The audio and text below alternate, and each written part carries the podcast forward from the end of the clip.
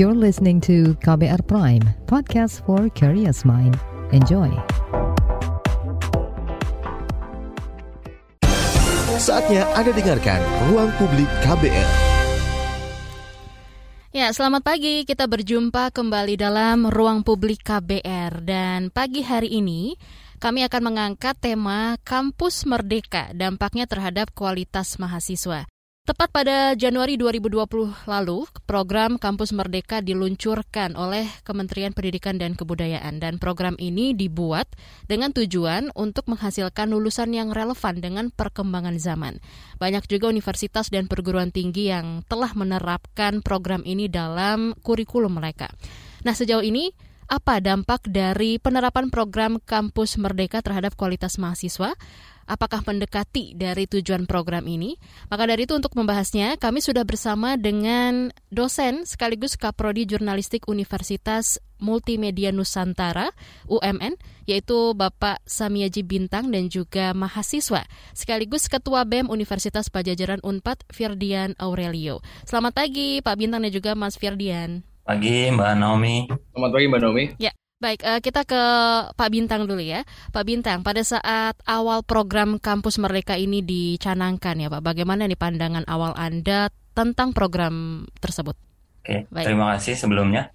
Ya, ya uh, ada dua poin yang pada saat itu kami coba tangkap gitu ya. Pertama, satu sisi program ini memberikan kesegaran, terutama dalam kurikulum uh, perguruan tinggi, di mana itu memberikan kesempatan buat uh, kampus, khususnya mahasiswa, untuk bisa eh, kami melihat seperti sebuah penjelajahan keilmuan gitu ya.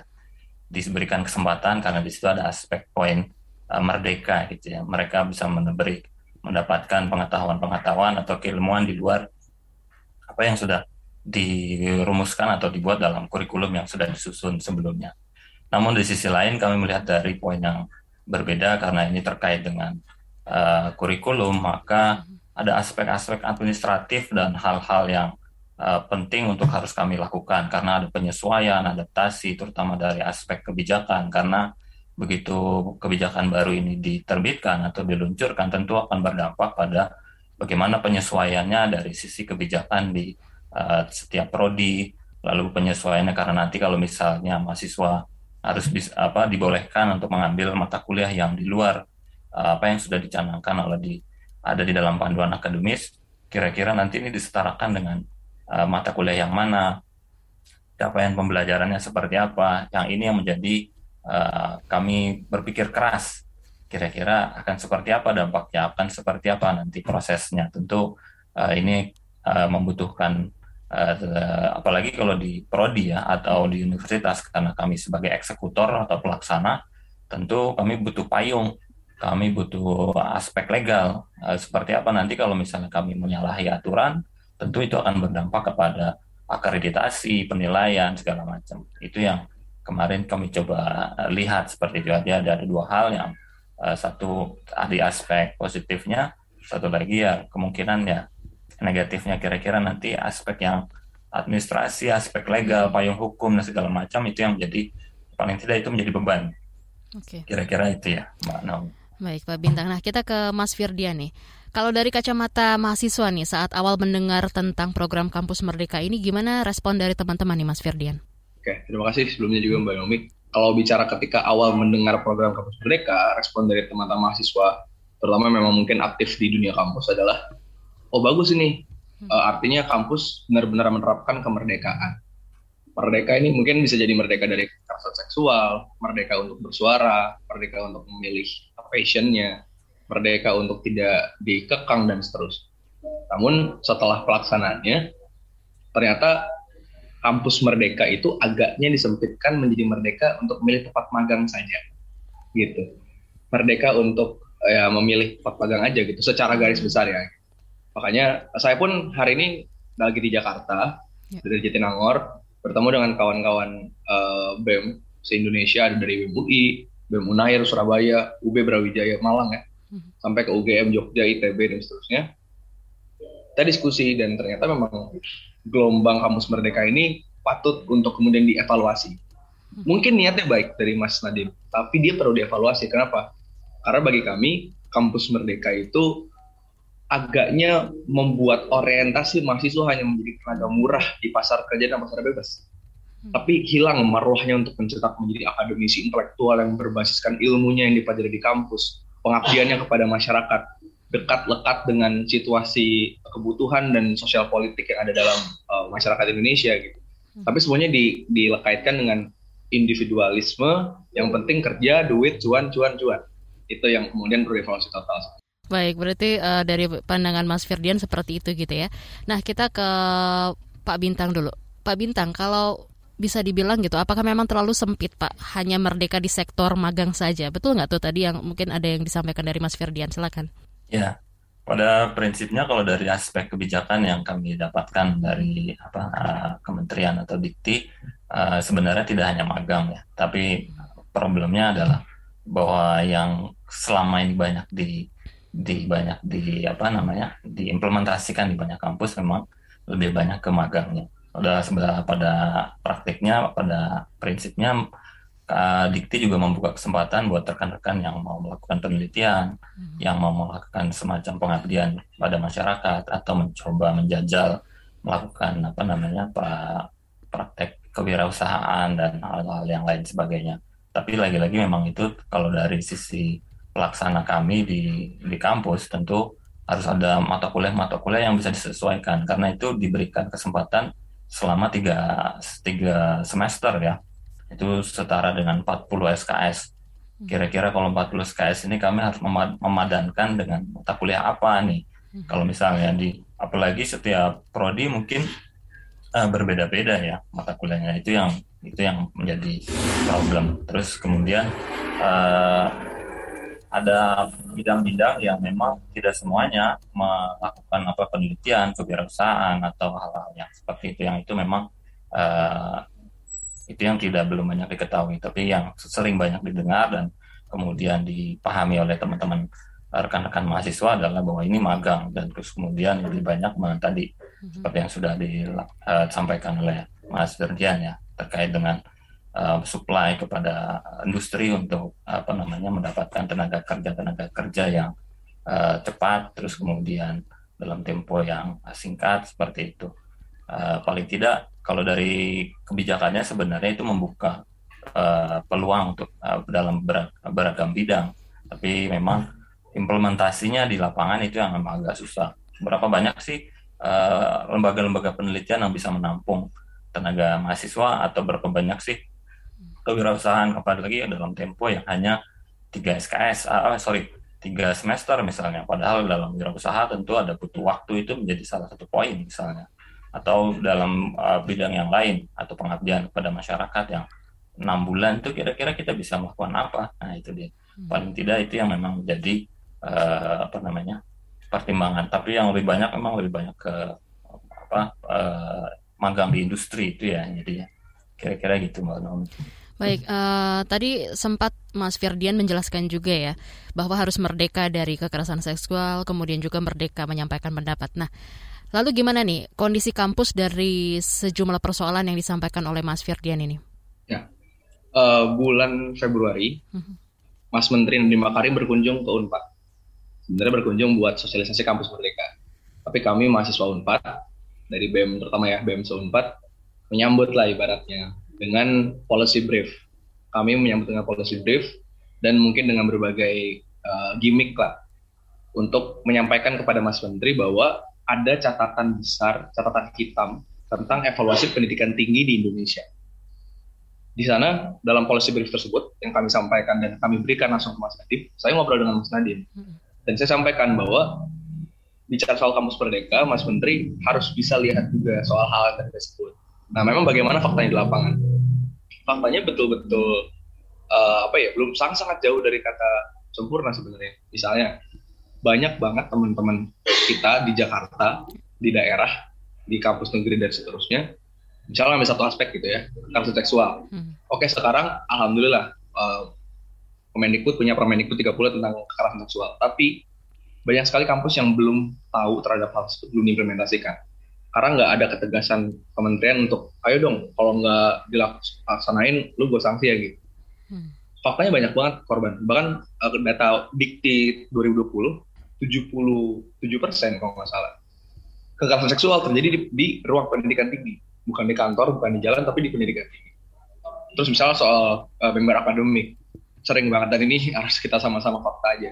Mhm. Bahwa ketika kita ngelakuin aksi, entah bentuknya aksi turun ke jalan, entah aksi bersuara, yang jelas intinya punya perspektif terhadap suatu hal gitu ya. Hmm sering kali bentuk represivitas bisa dua. Satu misalnya teman-teman kami, kami BMFH Unpad gitu, di ada Fakultas Hukum di Unpad, uh, teman kami itu ketika ikut aksi May Day ditangkap, dihajar bareng teman-teman dari UI dari segala segala macam, hmm. tapi kementerian nggak ada sama sekali melakukan penindakan untuk melindungi. Bahkan Hardiknas Hari Pendidikan Nasional tahun lalu.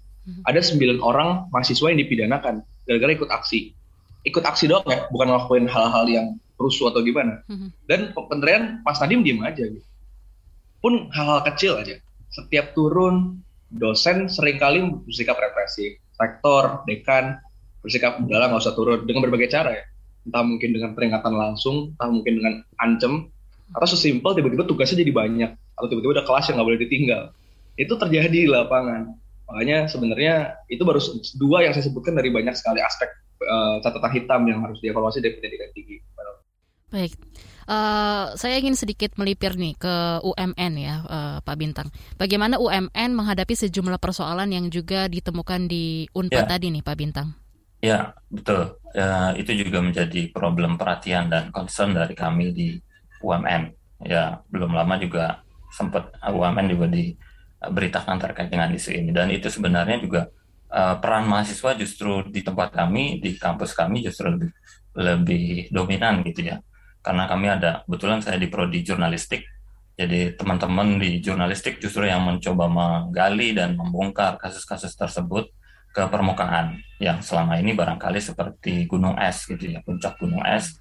Yang kemudian teman-teman di jurnalistik sendiri mahasiswa di jurnalistik mencoba mengekspos seperti itu. Lalu kemudian dan itu menjadi apa wacana di dalam kampus. Dan kemudian kami juga mencoba memulai uh, mendorong pihak-pihak di luar prodi jurnalistik untuk sama-sama menjadi ini menjadi agenda bersama. Sehingga kami memutuskan untuk akhirnya membentuk eh, unit-unit uh, khusus yang bisa mensupport uh, rekan-rekan mahasiswa. Tidak hanya pada akhirnya tidak hanya mahasiswa karena di dalam kampus civitas akademika ada dosen ada ada juga ada staff-staff yang non akademis yang itu juga ada kaum perempuannya dan segala macam. Yang kemudian ini menjadi kesepakatan bersama untuk menjadi concern.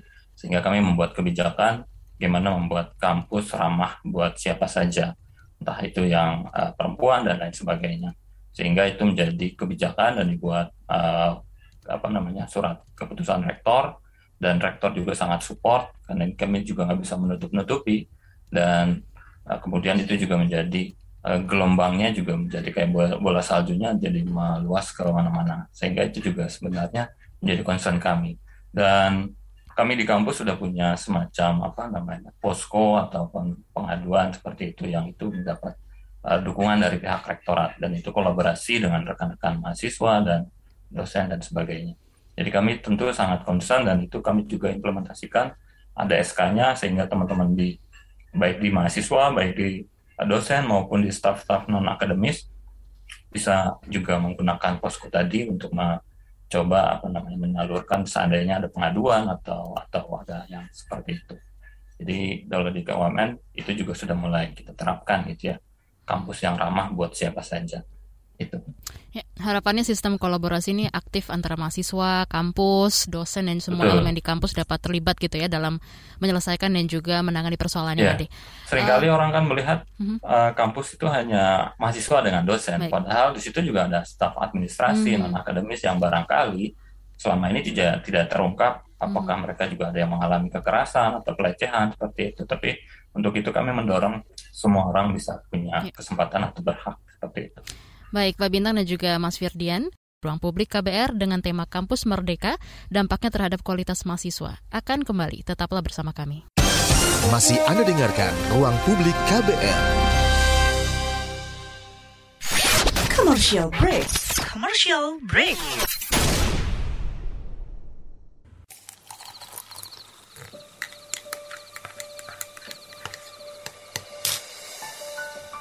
Hai, kamu apa kabar? Masih suka menikmati senja dan kopi? Aku masih ingat kebiasaan kita. Sehabis pulang kerja, selalu mencari tempat untuk sekedar ngobrol dan ngopi. Tapi kadang kita kehabisan bahan obrolan.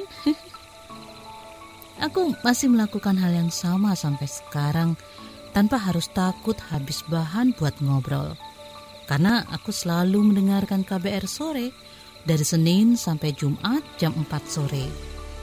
Ah, aku rindu.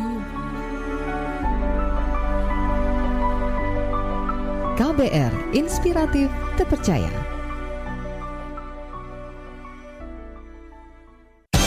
Masih Anda dengarkan Ruang Publik KBR. Anda masih menyimak ruang publik KBR dengan tema yaitu seperti apa dampak penerapan kampus merdeka terhadap kualitas mahasiswa. Pagi ini kita masih berbincang dengan dosen sekaligus Kaprodi Jurnalistik UMN, Bapak Samiaji Bintang dan juga mahasiswa sekaligus Ketua BEM UNPAD, Mas Firdian Aurelio. Se sebelum kita melanjutkan perbincangan kita, sudah ada yang ikut bergabung nih di line telepon KBR. Selamat pagi uh, Ibu Tri yang ada di Jakarta. Ya, halo, selamat pagi. Ya, pagi Ibu Tri, silakan dengan pertanyaannya. Ya, uh, saya uh, sangat setuju dengan apa yang disampaikan Mas Firdian ya. Saya juga punya adik yang sudah mengikuti, uh, sedang mengikuti program Kampus Merdeka ini di Karawang ya. Dan memang saya awalnya berpikir ketika dia menceritakan soal program ini, saya berpikirnya seperti yang dipikirkan Mas Firdian gitu. Tetapi kemudian seperti Mas Firdian katakan lagi tadi, uh, kenapa kemudian saya melihatnya juga uh, hanya terkait dengan pekerjaan, tempat memilih tempat magang begitu ya. Lalu kemudian saya jadi bertanya kalau terkait tadi apa uh, uh, penjelasannya Pak Bintang itu uh, tantangannya gimana ya Pak ya? Apakah memang aturan yang dikeluarkan Kemendikbud itu mm, belum memberikan uh, arahan yang jelas Pak mengapa kemudian yang menonjol muncul itu malah pemilihan tempat magang. Sebenarnya kalau menurut Pak Bintang, aturannya apa sudah cukup atau sebenarnya perlu di apa pertajam lagi begitu Pak. Um, dan uh, untuk Mas Ferdian ya yang terkait dengan um, kampus merdeka yang merdeka dari kekerasan seksual, uh, merdeka untuk uh, bebas menyampaikan pendapat, itu gimana Mas sebagai ketua BEM uh, dan punya jaringan BEM Indonesia itu bagaimana teman-teman um, bisa mendorong uh, pihak kampus untuk um, melakukan apa yang menjadi uh, instruksi dari Permendikbud terkait dengan penghapusan kekerasan seksual. Uh, saya kira itu saja. Terima kasih. Baik, terima kasih Bu Fitri. Gimana nih Pak Bintang? Apa tantangan ya. terkait ya. arahan yang diberikan oleh Permendikbud sehingga yang menonjol ini hanya persoalan magang? Mungkin bisa dijawab dulu Pak Bintang, silakan. Ya, baik. Sebelumnya terima kasih kepada Bu Fitri ya tadi ya. Ibu Tri, ya. Oh, sorry, Ibu Tri, ya. Iya, uh, betul bahwa kami juga menghadapi tantangan. Pada dasarnya ini uh, satu model pembelajaran yang diperkenalkan oleh uh, Dikti atau Kementerian Pendidikan ini terbilang baru, sehingga secara praktis di lapangan tentu tentu di teman-teman yang di garda depan atau pelaksana uh, kurikulum ini yang menjadi kerepotan terutama tadi seperti yang sudah saya ungkapkan bahwa payung kita butuh payung. Tapi memang payung ini masih belum sempurna. Artinya dikti sendiri masih belum memberikan uh, detail penjelasan berkaitan dengan sejauh mana kampus bisa melakukan apa yang disebut dengan otonomi kemerdekaan dalam menyusun kurikulum lalu kemudian uh, apa namanya proses-proses yang lain administrasi penyesuaian penyetaraan apa SKS dan sebagainya itu yang menjadi problem tentu uh, saya juga berpikir juga sama seperti yang dikatakan Butri terkait dengan kejelasan terkait dengan uh, peraturan kebijakan ini memang harus diatur secara tegas. Terlebih lagi karena juga kami juga kesulitan ketika ingin menerapkan apa misalnya magang uh, program magang ini ternyata industri yang tidak semua industri tertangkup di dalam apa namanya daftar yang ada di website magang merdekanya Aditi misalnya, terus kemudian sehingga sangat terbatas. Belum lagi seleksi mahasiswanya juga sangat ketat. Industri juga ke, ingin mendapatkan eh, tenaga-tenaga ataupun calon-calon mahasiswa magang yang punya prestasi, punya indeks baik segala macam dan ini menjadi tantangan tersendiri. Kalau misalnya tidak terima gimana? Tentu kampus kami juga akan kerepotan karena ini menjadi kewajiban. Nah, ini yang menjadi apa namanya kesulitan di, di pihak kami. Detailnya memang kami lagi butuhkan. Gimana kalau misalnya mahasiswanya mengulang atau gagal mengikuti magang itu menjadi kendala buat kami lagi. Artinya memang kami butuh apa namanya detail atau ke kejelasan. Selama ini memang aturannya belum clear, belum belum jelas, belum bisa memberi, memberikan kami apa namanya uh, aturan yang um, baik gitu ya. Baik, Wah Bintang. Uh, tadi sempat ditanyakan juga ya sama Ibu Tri tadi lewat telepon, Mas Firdian, bagaimana nih teman-teman mendorong pihak kampus untuk menghapus kekerasan seksual? Oke, ya terima kasih Ibu Tri. Uh, kalau di Unpad, mm -hmm itu clear ketika bicara soal bagaimana mendorong adanya ruang aman dari kekerasan seksual. Pertama, uh, Permendikbud 30 tersebut, hmm. dia butuh peraturan turunan, peraturan rektor berarti. Nah, kami udah mendorong soal peraturan rektor ini jauh sebelum ada Permendikbud 30. Alhamdulillah. Jadi kita udah nyicil dari lama, bukan apa namanya dadakan terus ikut-ikutan lah. Hmm. Kita dari 2018, 19 sudah 2019, 20 lah pertama kita ikut kawal. Nah akhirnya lahir peraturan rektor ngomongin soal kekerasan seksual yang merujuk dari Permendikbud 30. Hmm. Nah yang lebih penting adalah bagaimana sebenarnya kampus harus membuka ruang pelibatan perempuan dan mahasiswa sebesar besarnya untuk pembahasan seksual.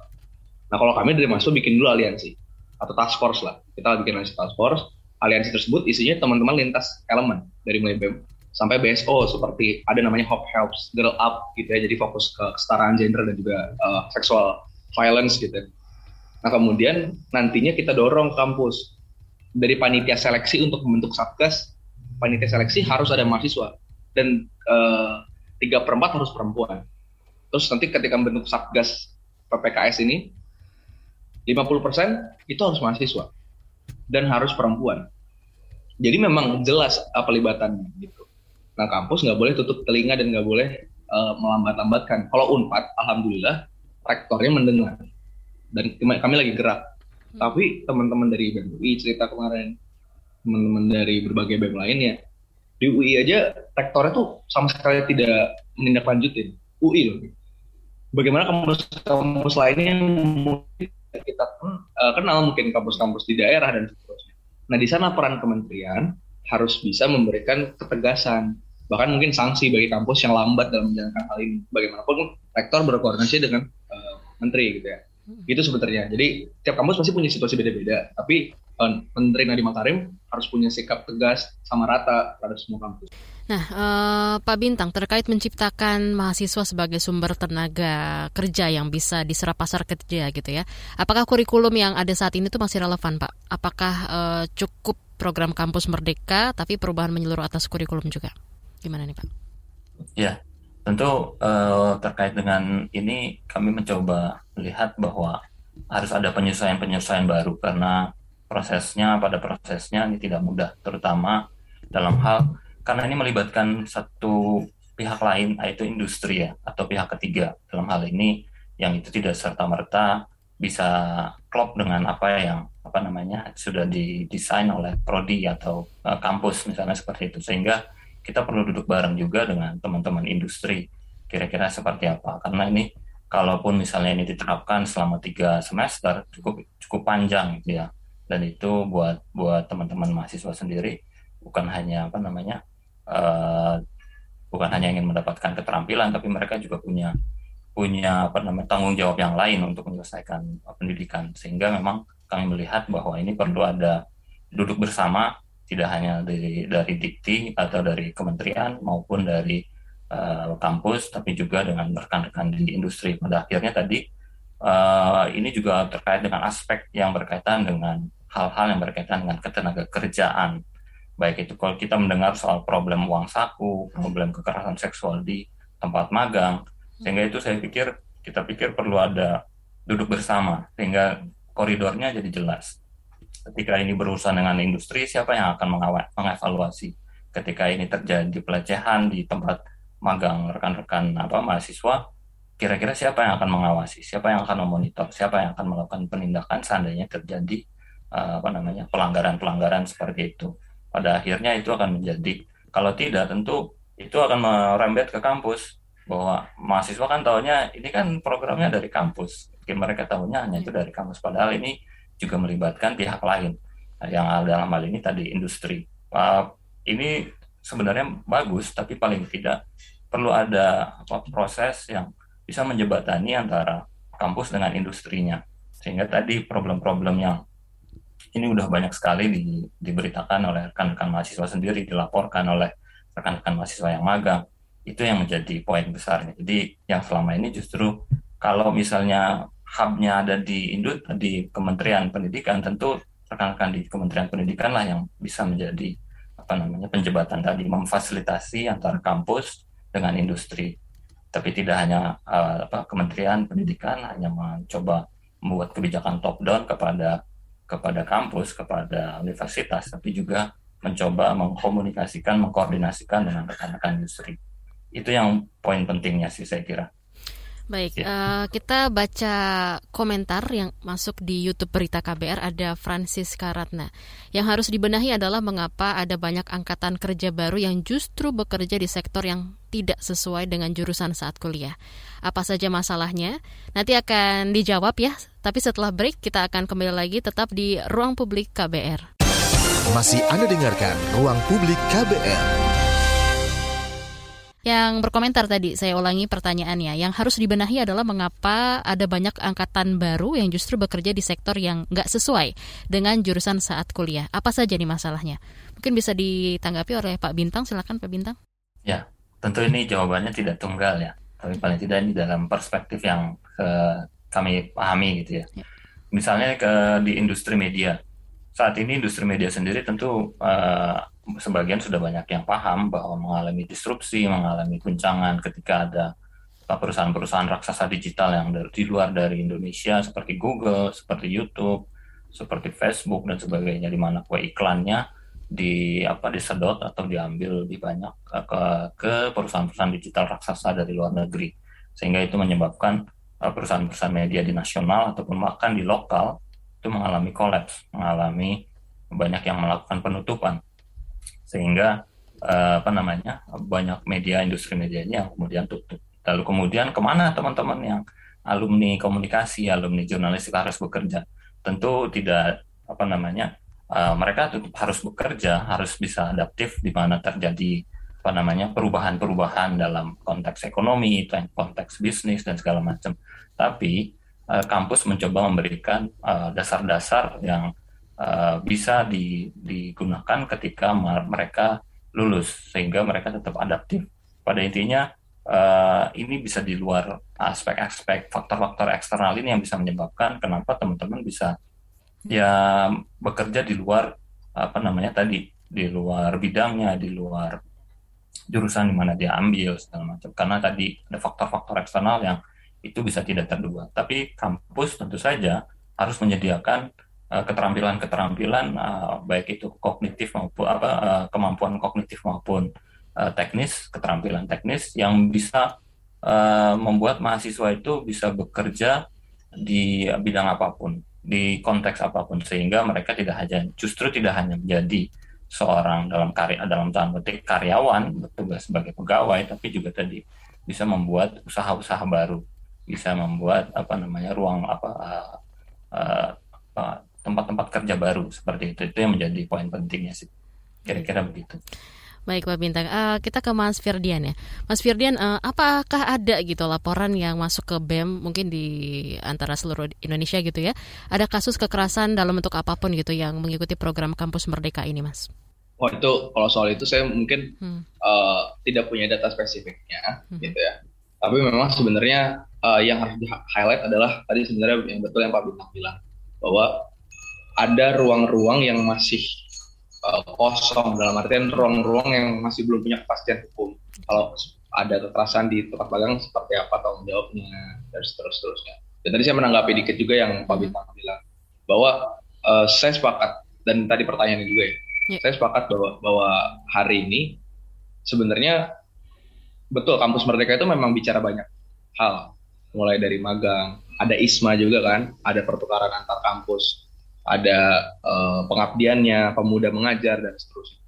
Tapi kalau kita sorotin di lapangan ya, mungkin di luar ISMA, nyaris orang-orang itu hanya ikut kampus Merdeka untuk profit. Se, se peng, pengabdian pengabdian. Teman saya dua bulan 15 juta ikut dari pengabdian kampus Merdeka. Karena tugasnya disuruh survei, ketok rumah satu rumah, satu bulan gaji bisa besar banget. Oh dia ngincar itu, dia bukan ngincar tentang bagaimana bertemu dengan masyarakat. ISMA, misalnya, pertukaran pelajar luar negeri, ISMA ini sebenarnya tidak adil karena mereka hanya quote unquote memfasilitasi teman-teman kita yang orang kaya gitu, higher class. Teman saya uh, ISMA ke Amerika Serikat, kan di, dikasih uang saku nih sama kampus. Pulang-pulang uang sakunya masih penuh karena dia memang punya uang dan uang itu dari kampus dipakai untuk jalan-jalan dan seterusnya. Dan itu nggak cuma satu dua. Nah makanya sebenarnya kampus Merdeka ini walaupun tadi ada program magang yang terlihatnya bukan seperti tempat nyari uang ya, bukan kayak magang, mm-hmm. tapi tetap orientasi kampus Merdeka benar-benar uh, mencetak mahasiswa menjadi uh, quote unquote tenaga murah di pasar bebas dan industri. Kalau soal persoalan gitu yang disampaikan uh, Francis Karatna tadi yang ditanyakan juga gitu ya, yang harus dibenahi itu kenapa sih kok banyak angkatan kerja yang justru bekerja itu nggak sesuai sama jurusan pas kuliah? Ini menurut Mas Firdian apa nih kendala atau masalahnya nih Mas Firdian? Betul nih Mbak Francisca bilang, bahkan sering ada jokes ya ibaratnya jokesnya gitu. Uh, kalau lulusan Fakultas Pertanian semuanya jadi quote unquote petani, bukan jadi bangkir gitu ya. Indonesia udah maju. Karena kan stigmanya gitu kalau peta jadi peta jadi bangkir. Nah uh, problemnya adalah sebenarnya kalau menurut saya juga dari kurikulum kampus itu sendiri. Kurikulum kampus itu sendiri. Semisal nih salah satu uh, satu kampus yang menurut saya bisa dijadikan referensi dalam hal memberikan ruang mahasiswa bekerja pada tempatnya adalah STHBI Jintera di Jakarta. Mereka emang terkenal kampus yang mencetak advokat gitu ya. Nah, rektornya itu turun tangan. Eh mahasiswa, lu magang. Tapi magangnya buat tempatin ya lu advokat. Lu coba advokat di eh, Jawa Tengah, di Papua, di Timur. Lu deket dengan rakyat ya. Terpulang-pulang lu bikin laporan penelitian, hasil magangnya gimana, lu ketemu masyarakat di sana. Tapi pas lulus terserah mau jadi apa. Tapi mereka udah dapat gambaran, oh dipak, kotan kot dipaksa dalam artian dipaksa sesuai keilmuannya gitu. Kurikulumnya tepat artinya. Tapi kan STB Jentera bukan sekolah negeri yang mungkin diatur betul oleh um, pemerintah. Tapi buat kita misalnya di kampus negeri atau mungkin beberapa juga swasta, banyak sekali yang memang dibikin bebas bebas-bebasnya sehingga kurikulum ini membuat mahasiswa itu sendiri, apalagi kita ada dalam Gen Z dan hmm. uh, seterusnya ada dalam generasi yang nanti dapat bonus demografi, artinya kita saingannya banyak banget di dunia kerja. Dari dari kampus kita selalu takut-takutin gitu Hmm. kamu ntar kerja apa kerja apa kamu harus bisa lulus bagus IPK-nya bagus tugas dong. Nanti kamu kerja gimana? Itu mulai ditekenin. Hmm. kita ketakutin dan itu jadinya lekat dalam pemikiran mahasiswa. Kita bingung lulus mau ngapain oke. Okay. nah um, bagaimana nih kampus sendiri gitu ya memfasilitasi persoalan yang tadi uh, Mas Firdian sampaikan? Uh, kalau kampus sendiri sebenarnya saya ambil unpad aja misalnya. Yeah satu hal juga yang mungkin jadi bahasan menarik ini adalah bagaimana sebenarnya apresiasi terhadap ormawa, organisasi mahasiswa, hmm. itu tidak sebesar apresiasi terhadap magang. Yang magang ini, quote unquote sebenarnya di, di bener-bener dispesialkan banget. 20 SKS, hmm. ya kan? Walaupun implementasinya banyak yang miss ya, tapi let's say janjinya 20 SKS. Uang saku, uang bulanan, uh, privilege nanti di ijazah dan mungkin uh, bisa di LinkedIn dan seterusnya. Padahal kerjanya ya nih, kalau mungkin teman-teman harus harus ngobrol langsung deh sama yang mereka. Pas kerja di lapangan, ya udah 9 to 5, tapi 9 to 5 nya nggak nggak yang sepenuhnya yang benar-benar passionate mungkin bisa sepenuhnya dapat ilmu, tapi banyak yang curi-curi aja, curi-curi aja. Tapi kita ambil contoh organisasi mahasiswa, UKM, radio dan seterusnya misalnya. Bagaimana sebenarnya kita betul-betul berkreasi, betul-betul mencetak soft skill dan hard skill itu sendiri tanpa dibayar, ya kan? Kita kan di sini nggak nggak dalam profit, tapi memang tujuannya mengembangkan diri. Tengok kampus seberapa memberikan apresiasi terhadap Ormawa, nggak ada. Bahkan sering kali Ormawa itu kalau ada kegiatan penting, kampus nggak support. dosen misalnya ngapain sih kamu ikut ikutan acara gituan misalnya hmm. bahkan uh, unpad sempat ngasih ide ke mas menteri. Ormawa juga dong quote unquote dikasih uh, kalau misalnya mau berimbang konversi SKS juga. Walaupun pasti dosen akan mikir yang mana ini kita konversi. Tapi poin utamanya bukan tentang itu tapi tentang bagaimana sebenarnya uh, sektor lain dari mengembangkan mahasiswa yang betul-betul sifatnya non-profit. Karena kan benar-benar ngomongin humanity aja ngomongin pengembangan kreasi mm-hmm. itu justru nggak diapresiasi oleh kampus. Padahal harusnya kampus itu bukan hanya mencetak orang yang lulus tapi lolos lolos dalam artian dia bisa survive di dunia langsung ya karena memang dia punya pengalaman uh, soft skill dan terus. Kalau dari UMN gimana nih Pak Bintang, khususnya dalam memantau mahasiswanya saat magang dan mungkin output apa nih Pak yang diharapkan?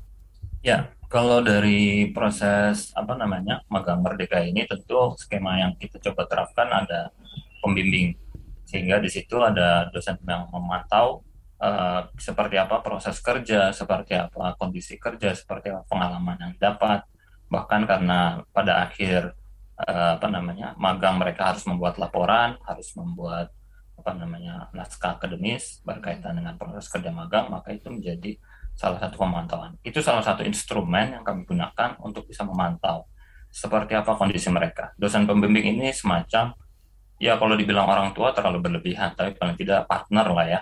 Rekan-rekan mahasiswa yang mengambil magang bisa melaporkan seperti apa kamu magang di sana. Kondisinya seperti apa? Apakah tadi mengalami sesuatu yang tidak mengenakan atau merasakan terjadi pelanggaran? Itu yang coba dijembatani melalui dosen pembimbing istilahnya seperti itu. Lalu kemudian seandainya tadi ada kasus-kasus, tentu dosen pembimbing ini yang menjadi uh, apa namanya komunikator ke berikutnya ke prodi ke kalau misalnya itu memang benar-benar bermasalah, tentu itu juga akan kami laporkan ke uh, apa namanya atasan ataupun rektorat sampai ke kali menjadi input atau menjadi uh, kritik buat evaluasi buat kementerian seperti apa. Dari peran dosen pembimbing inilah yang menjadi semacam pemantau dari segi teknisnya seperti itu. Tapi sering kali memang rekan-rekan mahasiswa sendiri juga tidak proaktif atau tidak inisiatif sehingga mereka lebih banyak curhatnya ke media sosial atau ke rekan-rekannya sendiri atau di luar forum itu. Padahal ada ada ada proses yang bisa mereka tempuh melalui dosen pembimbing. Semoga rekan-rekan dosen pembimbing ini sebenarnya juga menjadi berperan tadi sebagai apa namanya partner buat teman-teman uh, yang melakukan yang mengambil magang merdeka ini. Seperti itu. Sehingga nanti bisa di disupport seperti apa prosesnya. Kira-kira seperti itu ya. Tentu ini tidak mudah. Uh, kami juga tidak hanya berurusan dengan mahasiswa hmm. atau yang mereka yang mengambil magang tapi ini juga kami juga berdiskusi sesama uh, antar kampus mengkoordinasikan seperti apa evaluasinya apa yang perlu diperbaiki tentu kalau seandainya itu memang ada yang perlu diperbaiki kami akan coba uh, uh, sarankan atau evaluasi sampaikan ke kementerian seperti itu ya. Baik Pak Bintang, uh, seperti apa nih output yang sejauh ini diharapkan? Nanti mungkin bisa dijawab ya. Kita akan break dulu sebelum kita lanjutkan ruang publik edisi hari ini. Masih Anda dengarkan ruang publik KBR. Commercial break. Commercial break.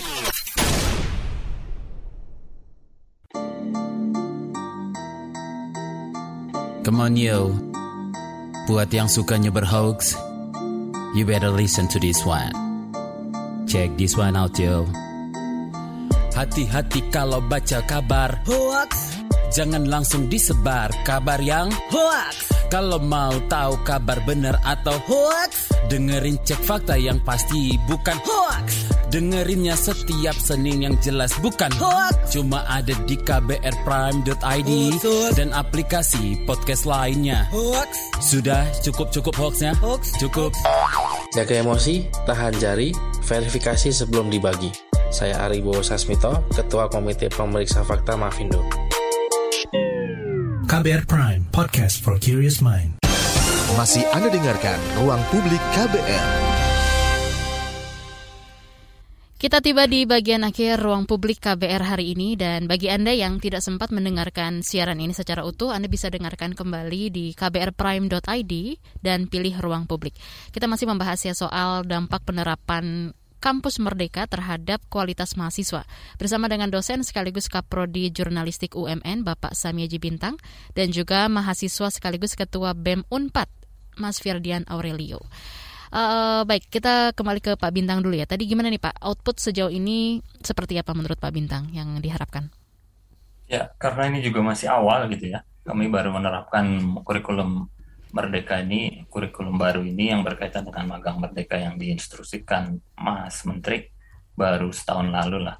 Jadi ini masih dalam proses evaluasi. Tapi sejauh ini untuk beberapa memang tidak bisa digeneralisasi. Beberapa mahasiswa terutama uh, mengalami apa namanya peningkatan uh, dalam hal misalnya karena dalam magang ini mereka berinteraksi dengan teman-teman yang profesional itu sedikit banyak mengupgrade uh, kapasitas mereka dalam hal berinteraksi dengan rekan-rekan yang uh, di dunia kerja sudah profesional. Lalu itu teman-teman menjadi mendapat pemahaman yang baik seperti itu. Tapi ini memang tidak bisa dijelaskan. Kebetulan ada beberapa mahasiswa yang tidak bisa mengikuti berhubung ini juga pandemi, terus kemudian akhirnya berefek kepada apa burnout segala macam karena hektik segala macam. Tapi beberapa ada yang mengalami tadi ada plus minusnya yang itu memang harus kami evaluasi. Berhubung ini juga durasinya cukup panjang, ya. selama enam bulan, lalu kemudian juga tadi satu poin yang juga kami coba sampaikan, uh, kami harus bermitra dengan industri, uh, tapi itu tidak semua ternyata yang uh, masuk dalam daftar apa yang sudah ada di list dalam website uh, kampus Merdeka Dikti, sehingga ini menjadi problem tersendiri. Gimana apakah itu di, bisa dianggap apa namanya sudah lulus masuk kategori magang merdeka atau tidak? Karena ternyata industrinya tidak terdaftar misalnya di dalam atau tidak terverifikasi dalam kampus merdekanya Dikti. Ini menjadi problem.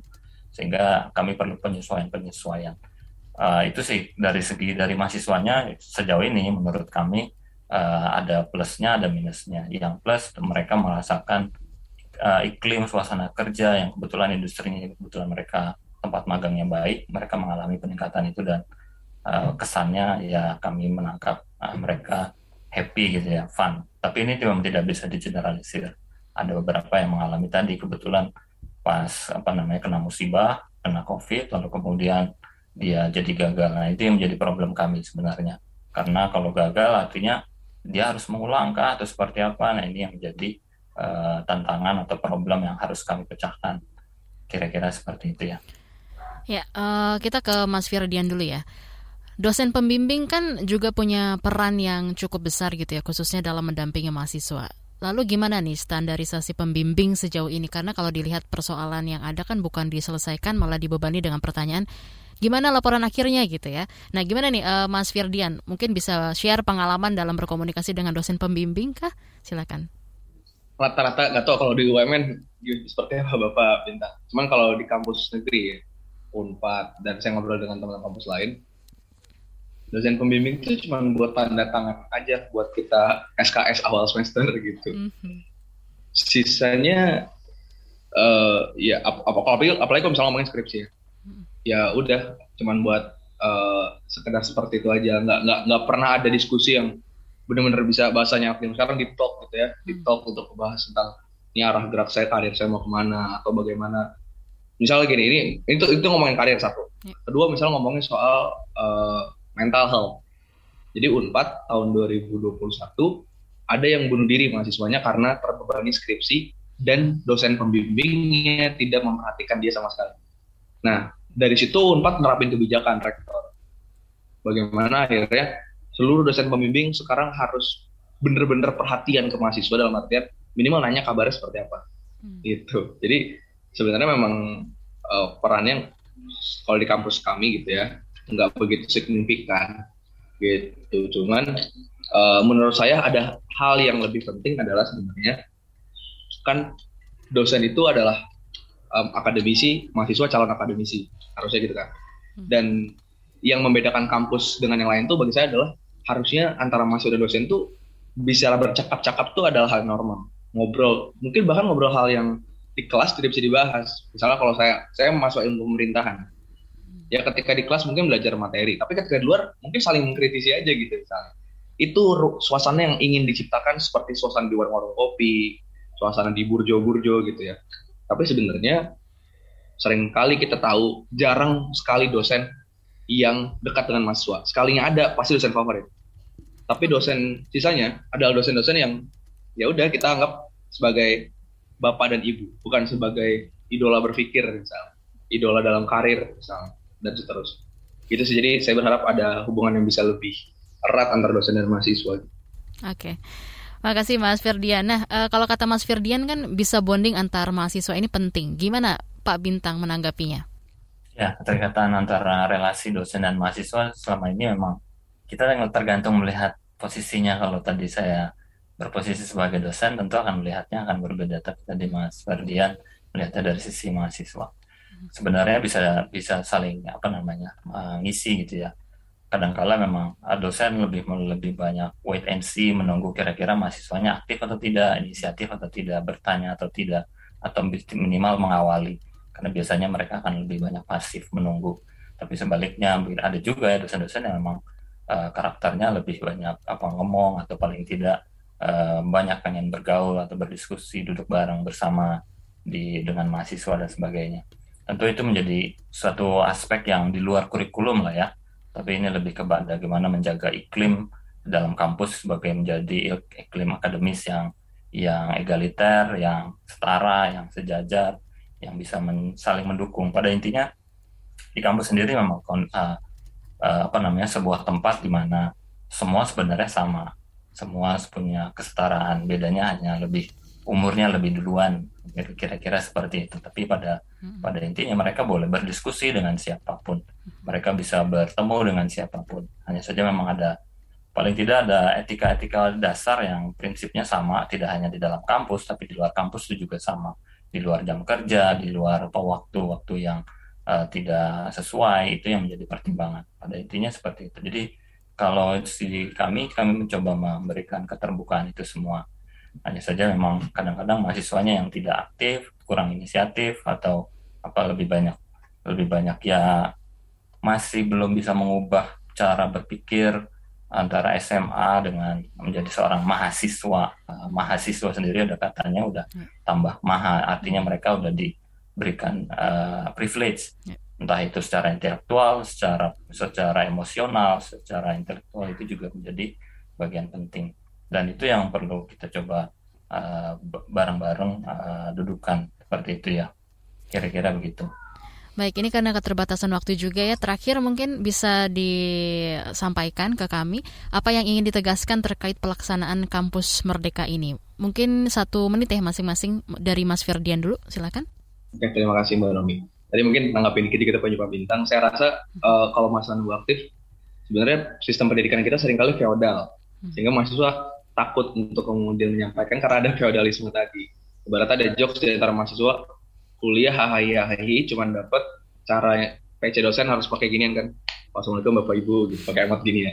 Kayak gitu kan itu fakta di lapangan. Iya, iya. iya. Kayak gitu. Mhm. nah uh, tadi kalau ngomongin soal kampus merdeka seperti apa harapan bagi kami mahasiswa kami tahun ini tahun 2022 kami akan mengadakan konsolidasi nasional.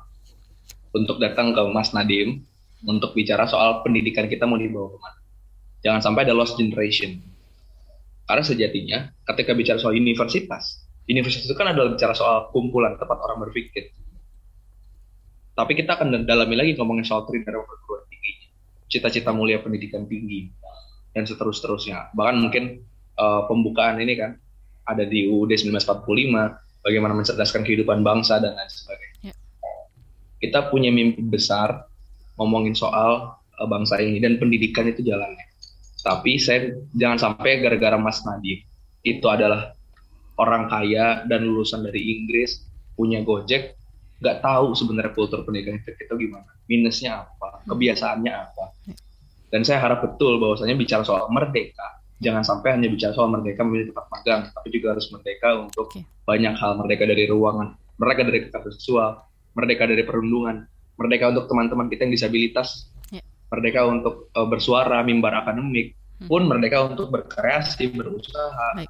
dan seterusnya. Karena bagi saya terakhir adalah uh, pendidikan itu adalah jembatan menuju cita-cita emas hmm. yang kita miliki sebagai bangsa yang merdeka. Oke, dari Pak Bintang, singkat saja Pak Bintang, silakan. Ya, terima kasih. Tentu uh, ini belum final, artinya teruskan ada evaluasi dan semoga uh, ke depan kurikulum ini bisa lebih baik. Kita bisa sama-sama tentu kalau misalnya saling saling apa namanya mengkritisi akan akan tidak akan ketemu. Tapi per, selain selain evaluasi tentu ada harus ada upaya untuk menemukan semua pihak gitu ya antara industri, kampus maupun regulator dalam hal ini Kementerian Pendidikan uh, seperti itu tadi evaluasi ini harus terus dijalankan supaya uh, tidak ada yang dirugikan baik itu mahasiswa baik itu kampus maupun dari pihak industri penting untuk bersama itu. Baik. Terima kasih semuanya. Uh, harapannya semua kampus bisa mencetak mahasiswa unggulan dan juga tentu bisa memajukan negeri. Terima kasih Mas Firdian, terima kasih Pak Bintang. Saya Naomi Liandra, pamit undur diri. Salam. Terima kasih, Baru saja Anda dengarkan Ruang Publik KBR. KBR Prime, cara asik mendengar berita. KBR Prime, podcast for curious mind.